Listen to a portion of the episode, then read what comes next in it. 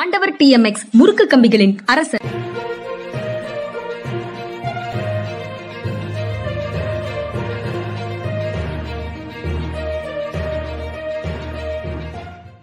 வணக்கம் இது மனிதா மனிதா. சார் வணக்கம் சார். வணக்கம்ங்க வணக்கம். ஆளுநராக இருக்கக்கூடிய ரவியை மாற்றி விடாதீர்கள் அவர் நிரந்தரமாக இங்க இருந்தாலும் எங்களுக்கு வசதி தான். ஆனா ரெண்டாயிரத்தி இருபத்தி நாலு நாடாளுமன்ற தேர்தல் முடிகிற வரைக்குமாவது மாற்றி விடாதீர்கள். அவரால் எங்களுக்கு பல நன்மைகள் நடந்து கொண்டிருக்கிறது அப்படின்னு சர்க்காஸ்டிக்கா முதலமைச்சர் வந்து நேற்று ஒரு திருமணத்துல பேசியிருக்கிறாரு. சர்க்காஸ்டிக்கா பேசியிருந்தாலும் கூட உண்மையிலேயே அந்த பலன்கள் இருக்குங்கிறது ஒரு செய்தி தான். அதை வந்து முதலமைச்சர் ஒத்துக்கிட்டு இருக்கிறாரு அப்படின்னு தான் நினைக்க வேண்டியதாக இருக்குது. நீங்க எப்படி பாக்குறீங்க சார்? ஆமா உண்மைதான். ஏன்னா திரு. ரவி அவர்கள் சொல்றது இன்னைக்கு தமிழகம் வந்து லிட்ரேட் சொசைட்டி அதிகமாக உள்ள ஒரு மாநிலம். இதில் வந்து கொஷின் பண்ணக்கூடியவங்களும் அதிகமாக உள்ள ஒரு மாநிலம். அப்போ ரவி திரு. ரவி அவர்கள் சொல்கிறது ஒவ்வொன்றும் வந்து ஆய்வுக்கு உட்படுத்தப்படும் அப்படிங்கிறது உண்மை. இவர் சொல்கிற பல காரியங்கள் வந்து திராவிட முன்னேற்ற கழகத்துடைய மூத்த தலைவர்கள் வந்து உடனடியாக அதுக்கு எதிர்வினை ஆற்றுறாங்க அந்த எதிர்வினை ஆற்றிட்டு அதுக்கப்புறம் இவர் பதில் சொல்லாமல் போயிடுறாரு. நான் ஏற்கனவே சொன்ன மாதிரி உயர்கல்வியில் வந்து தமிழகம் வந்து ரொம்ப பின்தங்கி இருக்கு. முதல் நூறு இடங்களில் தமிழ்நாட்டு நிறுவனங்கள் ஒன்று கூட இல்லைன்னு சொன்னார். இப்படி சொல்லிட்டு அடுத்த நாளே வந்து திரு பொன்முடி அவர்கள் சொன்னார் ஏன் உங்களுக்கு பிரசிடென்சி காலேஜ் லோயலா காலேஜ் உங்களுக்கு தெரியலையா? தேர்ட் அண்ட் ஃபிஃப்த் பொசிஷன் இருக்காங்களே. ஐஐடி சென்னை வந்து தொடர்ந்து முன்னணி முதலிடத்தில் இருக்காங்களே. இது மேலாண்மை சொல்லித்தர கல்லூரிகள் வந்து தமிழ்நாட்டில் உள்ள கல்லூரிகள் முதல் நூறு இடங்கள் இந்தியாவில் முதல் நூறு இடங்களில் எத்தனை இடங்களில் பிடிச்சிருக்குன்னு உங்களுக்கு தெரியாதா? இப்படிலாம் வரிசையாக கேள்வி கேட்டார். இதுக்கு திரு. ரவி அவர்கள் பதில் சொல்லவே இல்லை. பதில் சொல்லாமல் வந்து போயிட்டார். அதே மாதிரி சிதம்பரம் கோயிலில் நடந்தது வரிசையாக சொல்லலாம். இவரை வந்து சனாதனவாதின்னு சொல்லிட்டு வள்ளலார் சொன்னது அடுத்து கம்யூனிசம் வந்து அந்த நாட்டை கெட்டு குடி குடிச்சவராச்சு அப்படின்னு சொல்லி சொன்னது. ஜியோ போப் வந்து படிக்காதவர் அவர் எஸ்எல் பள்ளிக்கூடத்து படிக்கூட முடிக்காதுன்னு சொல்லி இது மாதிரி நிறைய சொல்லலாம். அவர் சொல்கிறது எல்லாமே வந்து ரொம்ப துரதிருஷ்டவசமாக உண்மைக்கு முற்றிலும் புறம்பானவை. அப்போ இவர் வந்து சொல்கிறாரு அடுத்து கேள்வி கேட்காம அவங்க கேள்வி கேட்கும்போது ஓடி போயிடுறாரு அப்படின்னா பார்த்துக்கிட்டு இருக்கவங்களுக்கு வந்து விளங்காதான் அப்போ திமுக விட்டு ஓரளவு விலகி போகிறவங்க கூட இது என்ன திமுக குறி வச்சு குறி வச்சு பொய் பொய்யா சொல்கிறாங்களே அப்படின்னு சொல்லி நினைக்க மாட்டாங்களா? அதனாலதான் திரு ஸ்டாலின் அவர்கள் அங்கத அங்கத மொழியில் சொல்லியிருக்காரு. இவர் இங்கேயே வச்சிருக்க எங்களுக்கு நல்லதுதான். நம்ம ஈவன் நீங்களும் நானும் இங்க உரையாடும் போது கூட பொய் பொய்யா சொல்றாருங்கிற மாதிரி பேசக்கூடாது அப்படின்னு நினைச்சோம். ரொம்ப உண்மைக்கு புறம்பானதுன்னு டிஜிபி சொன்ன அதே வார்த்தைகளை பயன்படுத்தணும் நாடாளுமன்றத்தில் பொய் என்ற சொல் வந்து அன்பார்லிமெண்ட்ரியாக இருக்கு அப்படிங்கிறத குறிப்பிட்டு அதனாலேயே நாம் பயன்படுத்தாமல் தவிர்க்கிறோம்னு வேற சொன்னோம். ஆனால் ஆளுநர் மாளிகையில் இருந்து வரக்கூடிய தகவல்கள் உண்மைக்கும் அது அங்கிருந்து சொல்லக்கூடிய தகவல்களுக்கும் இடையில ரொம்ப தூரமாக இருக்கிற மாதிரி தெரியுது. ஆளுநர் மாளிகைக்கு நேர்லயே போய் கமிஷனர் வந்து விளக்கம் சொல்லிட்டு வந்திருக்கிறாரு. அந்த இருந்தும் அங்கிருந்து என்ஐஏ சிபிஐ எல்லா விசாரணைக்கும் அனுப்பணும் அப்படின்னு சொல்லி அவர்களுக்கு ஆதரவானவர்கள் சொல்லிக்கொண்டே இருக்கிறார்கள் அப்படின்னு தான் பார்க்க வேண்டியதா இருக்குது.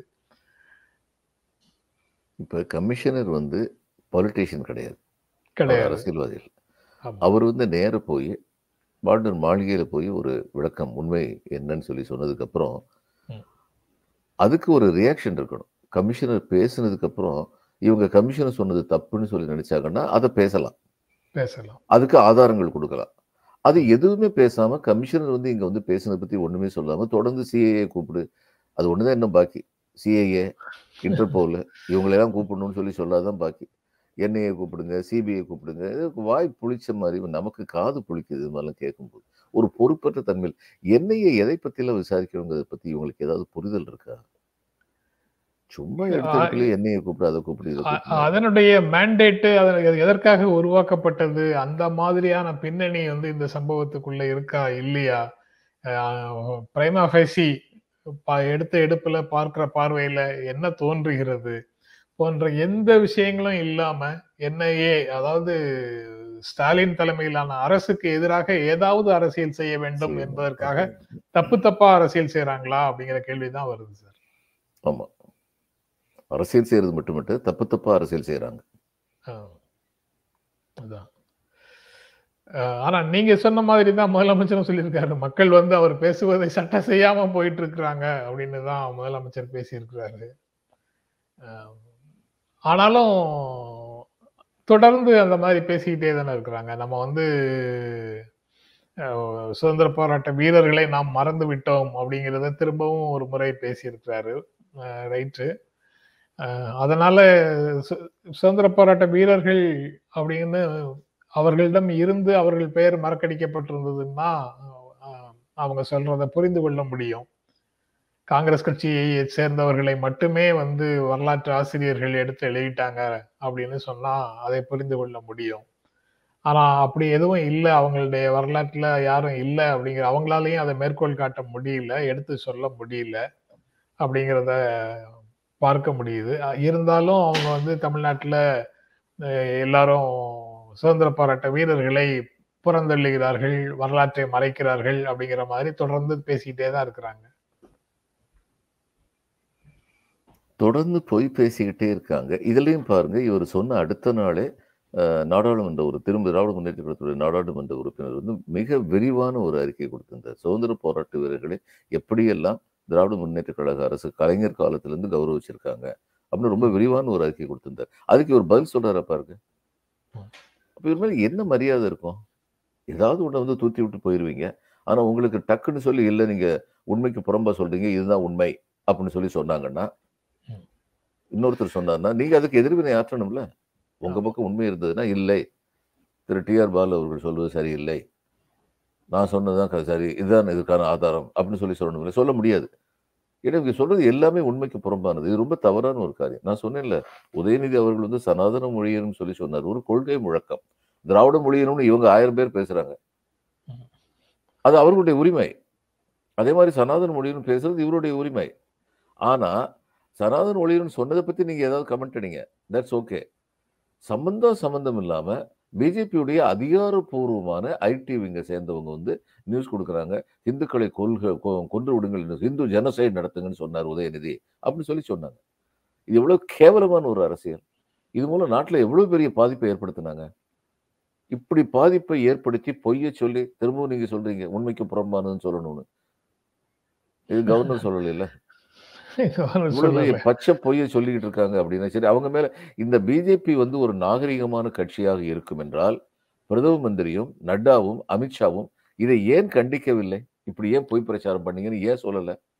அப்ப அவங்களுடைய ஆசீர்வாதத்தோட தான் இது நடக்குதா? அப்படித்தான் நினைக்க வேண்டியிருக்கு.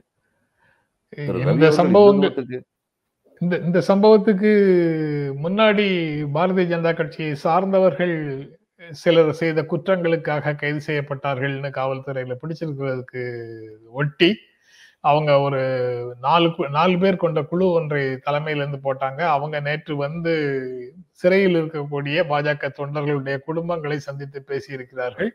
இன்று ஆளுநரையும் சந்திக்க போறாங்க அப்படின்னு ஒரு செய்தி பார்த்தேன் சார். ஆளுநரையும் இன்று சந்திக்க போகிறார்கள் அந்த நாலு பேரும். அந்த நால்வர் கொண்ட குழு நால்வர் நால்வர் குழு. அப்படி பார்க்க போறாங்கங்கிற செய்தி இருக்குது. ஆளுநர் மாளிகையில இந்த பாஜக தொண்டர்கள் செய்த குற்றங்களுக்காக கைது செய்யப்பட்டவர்கள் எல்லாரும் இன்றைக்கு தியாகிகளா? அது தொடர்பாக இந்த நால்வர் குழு ஆளுநர் மாளிகையில போய் பேச போகுதா? எதற்காக போகிறார்கள்? இல்ல பாஜகவிலிருந்து யார் வந்தாலும் ஆளுநரை பார்ப்பது ஒரு மரபு அப்படிங்கிற மாதிரி இருக்குதா?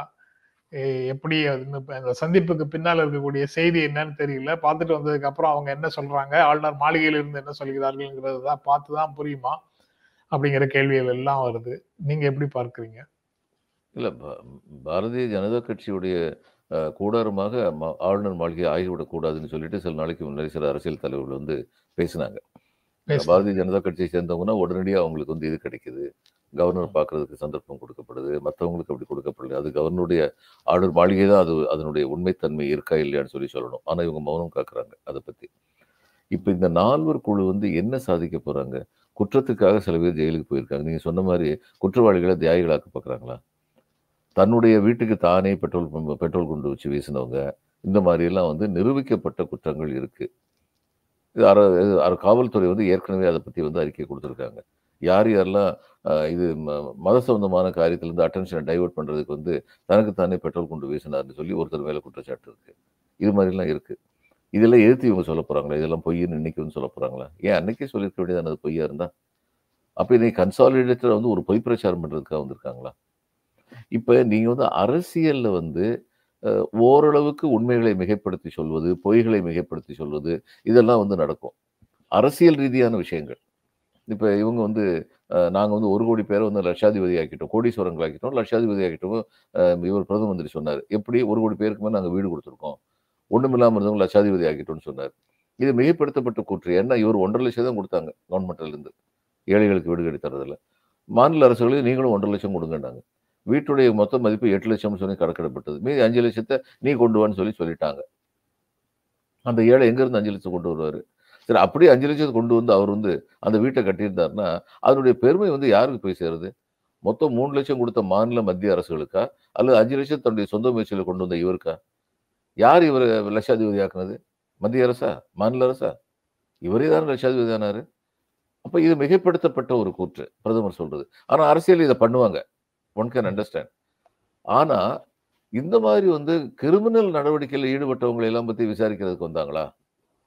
இப்போ இவங்க வந்திருக்கவங்க வந்து அந்த ஜெயிலில் உள்ளவங்களுடைய குடும்பங்களை பார்த்தாங்கன்னா ஜெயிலில் உள்ளவங்களை பற்றி இவங்க என்ன சொல்கிறாங்க எல்லாமே அரசியல் ஸ்டண்ட்டு அரசியல் ஸ்டண்ட்டுக்காக நீங்கள் அரசியல் பேசுங்க. அரசியல் பண்ணுங்க. இந்த சட்டத்துக்கு எதிரான குற்றம் புரிஞ்ச குற்றவாளிகளை வந்து தியாகிகளாக்குறதுக்கு முயற்சி பண்ணாதீங்க. அப்படின்னு நம்ம வேண்டுகோள் தான் கொடுக்க முடியும்.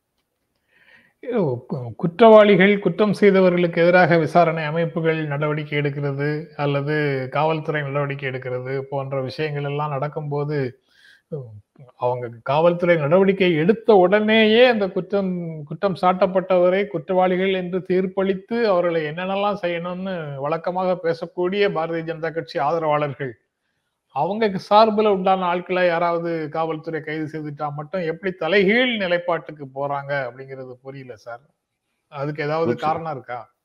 கூச்ச நாச்சமே இல்லாமல். குச்ச நச்சமே இல்லாமல். இதுக்கு மேல சொல்றதுக்கு ஒண்ணும் இல்லை.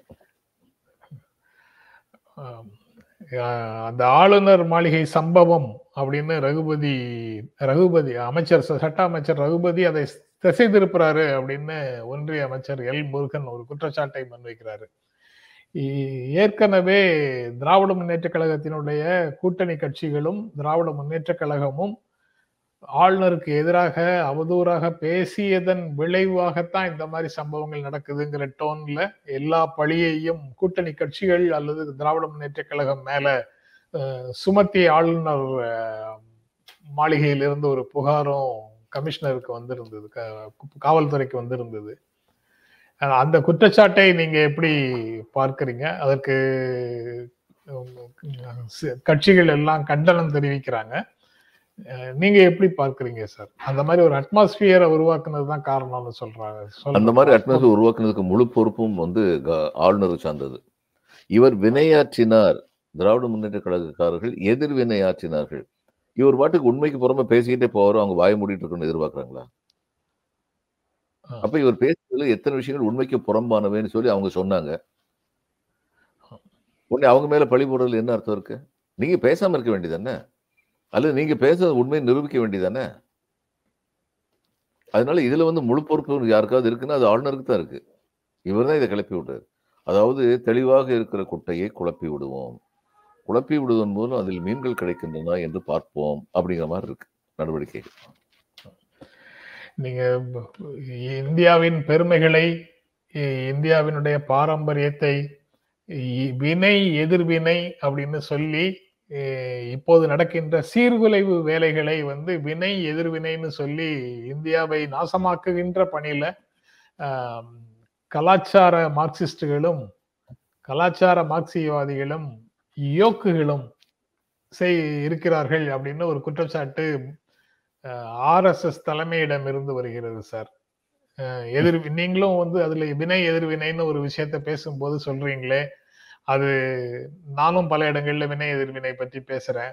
நாம யோக்குகளா இல்ல பண்பாட்டு மார்க்சியவாதிகளா? அந்த குற்றச்சாட்டுக்குள்ளேயே வர்றோமா இல்ல வரவே இல்லையா? அந்த அந்த கேட்டகரிக்குள்ள வர்றோமா வரலையா? எப்படி புரிந்து கொள்வது நம்மை? ஆர்எஸ்எஸ் பிஜேபி இவங்களுடைய டோன் பார்த்தீங்கன்னா. என்னென்ன தவறுகள்லாம் இவங்க செய்கிறாங்களோ அதை மற்றவங்க செஞ்ச மாதிரி பேசுவாங்க. இதுவும் அப்படிப்பட்ட ஒரு பேச்சு தான் இந்த. நாட்டில் மத கலவரத்தை உண்டாக்குறது இதுல இருந்து பாபரி இருந்து ஆரம்பிச்சு வன்முறையால் வந்து ஒரு மஸ்ஜிதை வந்து அடிச்சு உடைச்சது அப்படிங்கிறது வந்து ரொம்ப கீழ்த்தரமான ஒரு செயல். ஆனால் அந்த செயல் நிகழ்த்தப்பட்டது. அந்த செயல் நிகழ்த்தப்படுவதற்கு எல்லா விதமான ஆதரவும் ஊக்குவிப்பும் பாரதிய ஜனதா கட்சியினால் அளிக்கப்பட்டது. அந்த காலத்தில் ஆரம்பிச்சு இன்னும் மிக மிக அதிகமாக பிபிசியுடைய ஒரு டாக்குமெண்ட்ரி ஒன்று வந்தது. குஜராத் கலவரம் எப்படி அரசால் கையாளப்பட்டது அப்படின்னு.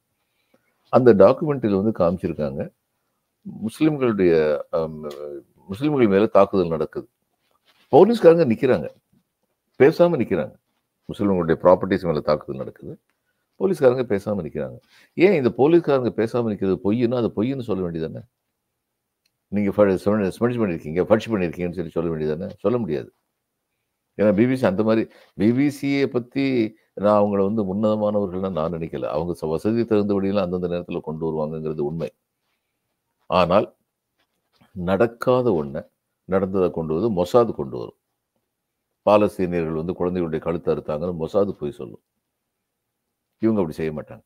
மொசாது பொய் சொல்லும்னா அதுக்கு அவங்களுக்கு வந்து ஒரு ஜஸ்டிஃபிகேஷன் இருக்கு. All is fair in war and love அவங்க வந்து ஒரு குறிப்பிட்ட அரசுடைய உளவு அமைப்பு. அந்த அரசுக்கு சாதகமாக எந்த காரியம் வேணாலும் செய்யலாம் அப்படிங்கிறது அவங்களுக்கு விதிக்கப்பட்ட தர்மம். பிபிசி வந்து அது மாதிரி செய்ய மாட்டாங்க. அப்போ பிபிசி அது மாதிரி செஞ்சதா பிபிசி அந்த ஆவணப்படத்தை காட்டுறது மூலம் என்ன காட்ட வர்றாங்க? உங்களுக்கு ரிலிஜியஸ் டாலரன்ஸே இல்லை. அரசு ஆதரவோட வன்முறைகள் நிகழ்த்தப்பட்டன அப்படின்னு சொல்ல வர்றாங்க. அதுக்கு இவங்களுடைய எதிர்வினை என்ன? பிபிசி ஆஃபீஸ் மேலே ரெய்டு பண்ணுவோம். இதுதான் இவங்களுடைய எதிர்வினை. அதனால ஆர்எஸ்எஸும் சரி பிஜேபியும் சரி இவங்க செய்யற செயல்களை மற்றவங்க செய்யற மாதிரி வந்து குற்றம் சாட்டுறாங்க. இந்த நாட்டில் வந்து மதத்தின் அடிப்படையில் வந்து நாட்டை பிளவுபடுத்துற வேலையை செஞ்சுக்கிட்டு இருக்கிறது ஆர்எஸ்எஸும் பிஜேபியும் தான். மற்றவங்க அதை செய்கிறாங்க அப்படின்னு சொல்றது. முதல்ல நக்சலைட்ஸுக்கு ஒரு புது இதே கொடுக்க பார்த்தாங்க விளக்கமே. அர்பன். நக்சலைட்ஸ்னு ஒன்று சொன்னாங்க. ஒருத்தர் தனிப்பட்ட முறையில் வந்து அரசுக்கு எதிராக பிரச்சாரம் பண்ணாலும் அவர் அர்பன் நக்சலைட்டு முத்திரை குத்திடலாம். அவர் வந்து தேசத்துக்கு விரோதமானதுன்னு சொல்லி சொல்லிடலாம். ஆன்டி ஆன்டி நேஷனல்னு சொல்லிடலாம். தேச விரோதின்னு சொல்லிடலாம். ஒரு அரசு விரோதிக்கும் ஒரு தேச விரோதிக்கும் உள்ள வேறுபாடு கூட தெரியாதா இவர்களுக்கு? ஜனநாயக நாட்டில் அரசு விரோதியாக இருப்பவர் ஜனநாயகத்தை பலப்படுத்தத்தானே செய்கிறார்? இது கூட தெரியாதா இவங்களுக்கு?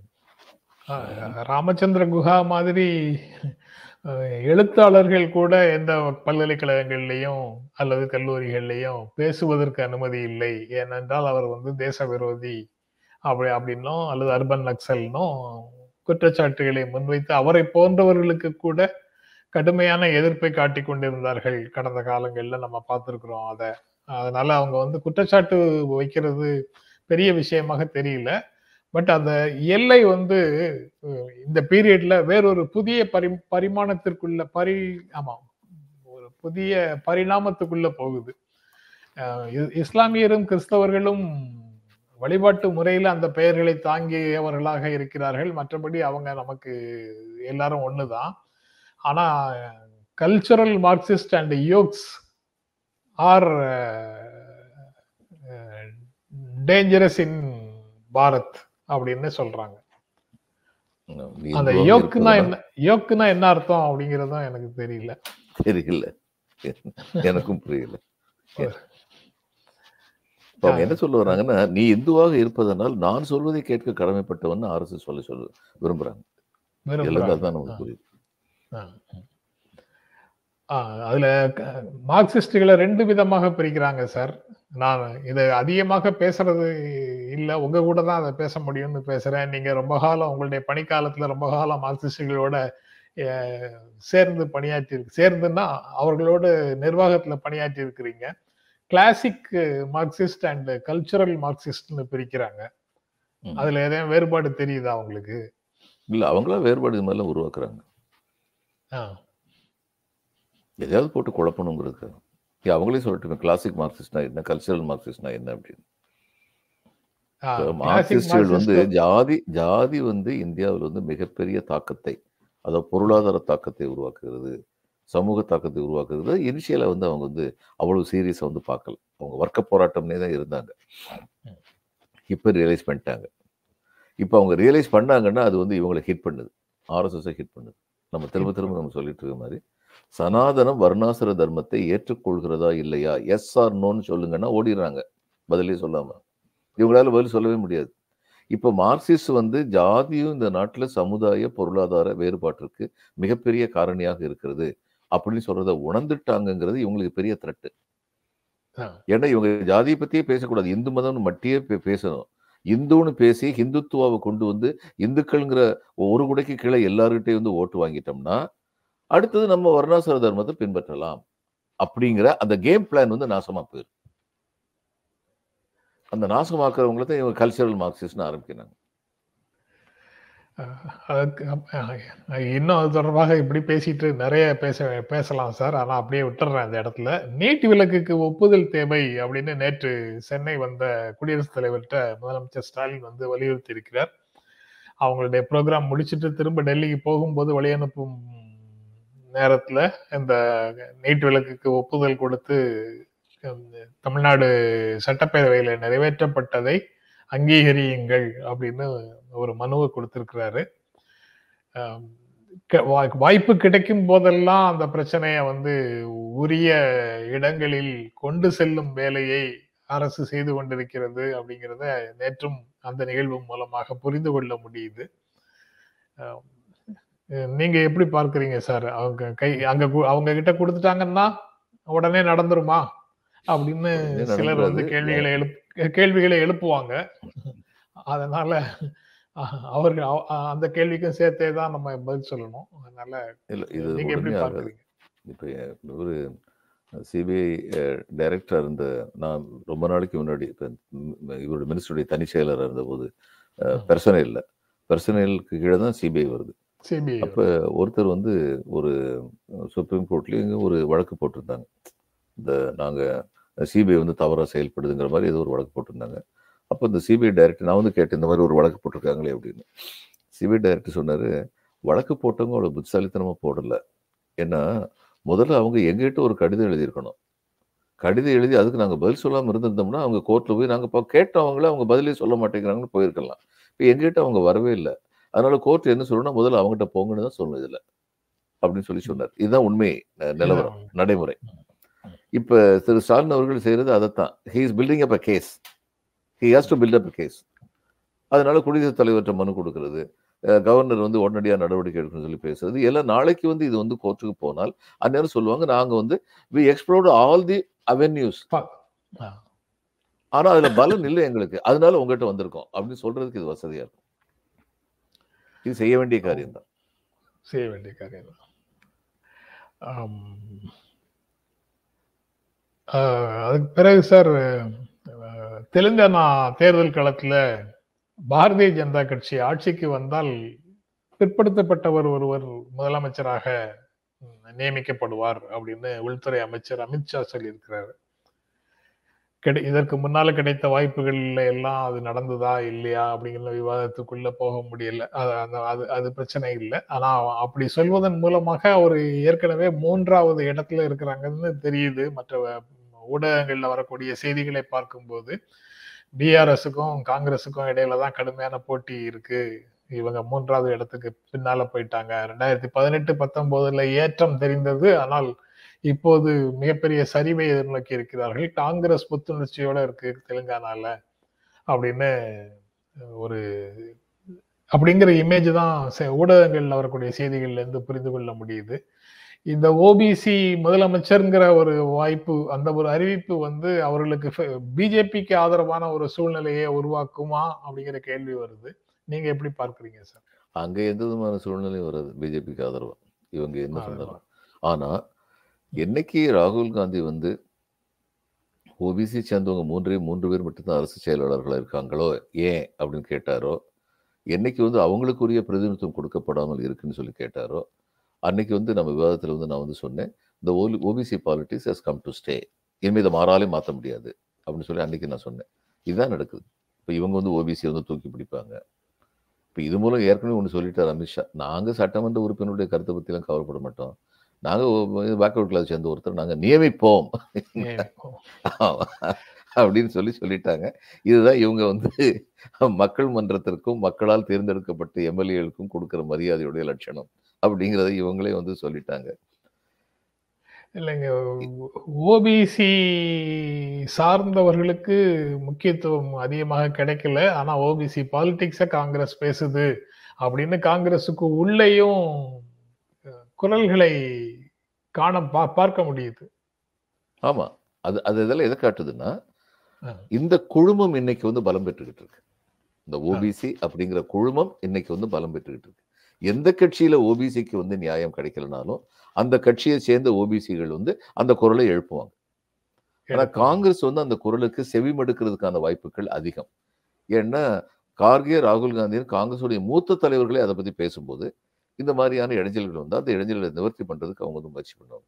அப்புறம் காங்கிரஸ் ஆதி காலத்துல இருந்தே ஆஹ், இவங்க பட்டியலத்தை சேர்ந்தவங்க வந்து இதுல வந்து முதலமைச்சர் இருந்திருக்காங்க ஆந்திராவில். அதனால இவங்க வந்து ஓபிசிக்கோ பட்டியலத்தை சேர்ந்தவங்களுக்கு வந்து துரோகம் பண்ணாங்கன்னு சொல்லி சொல்ல முடியாது.